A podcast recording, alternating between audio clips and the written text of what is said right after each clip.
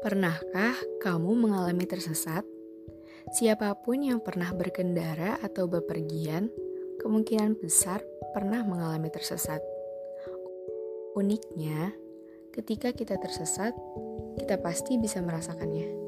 Seperti luas jalanan yang semakin lama dirasa semakin sempit, atau tiba-tiba arah penunjuk jalan tidak lagi dijumpai, dan lain sebagainya ada rasa tidak nyaman, gelisah, aneh ketika menyadari bahwa jalan yang sedang ditempuh tidak lagi sesuai dengan arah yang dituju.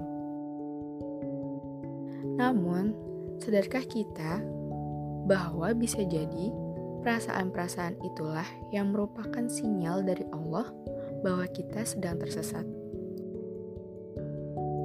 Kok kayaknya hidupku yang sekarang ini beda sekali ya dengan yang dulu.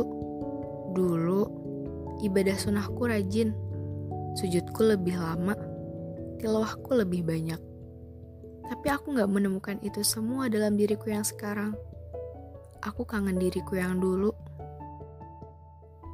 Pernah merasa seperti itu? Kalau iya, berarti kita sama. Sebenarnya, akan selalu kita temukan sinyal dan peringatan dari Allah jika kita sedang berada di jalan yang salah. Namun, pertanyaannya, apakah kita cukup peka untuk mengenal dan memahami isyaratnya? Mungkin perkataan-perkataan seperti "ah, sedikit doang kok", "ah, gitu doang kok, besok juga tobat" akan sering terlontar ketika kita berusaha menyangkal kenyataan bahwa kita sedang melaju di jalur yang salah.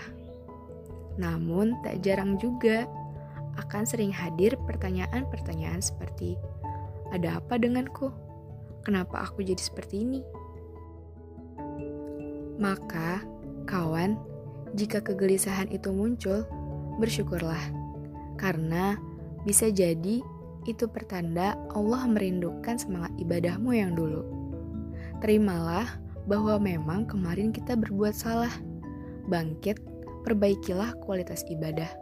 Temuilah teman yang solih dan solihah. Bukankah kalau kita mendekati Allah dengan berjalan, ia akan membalasnya dengan berlari?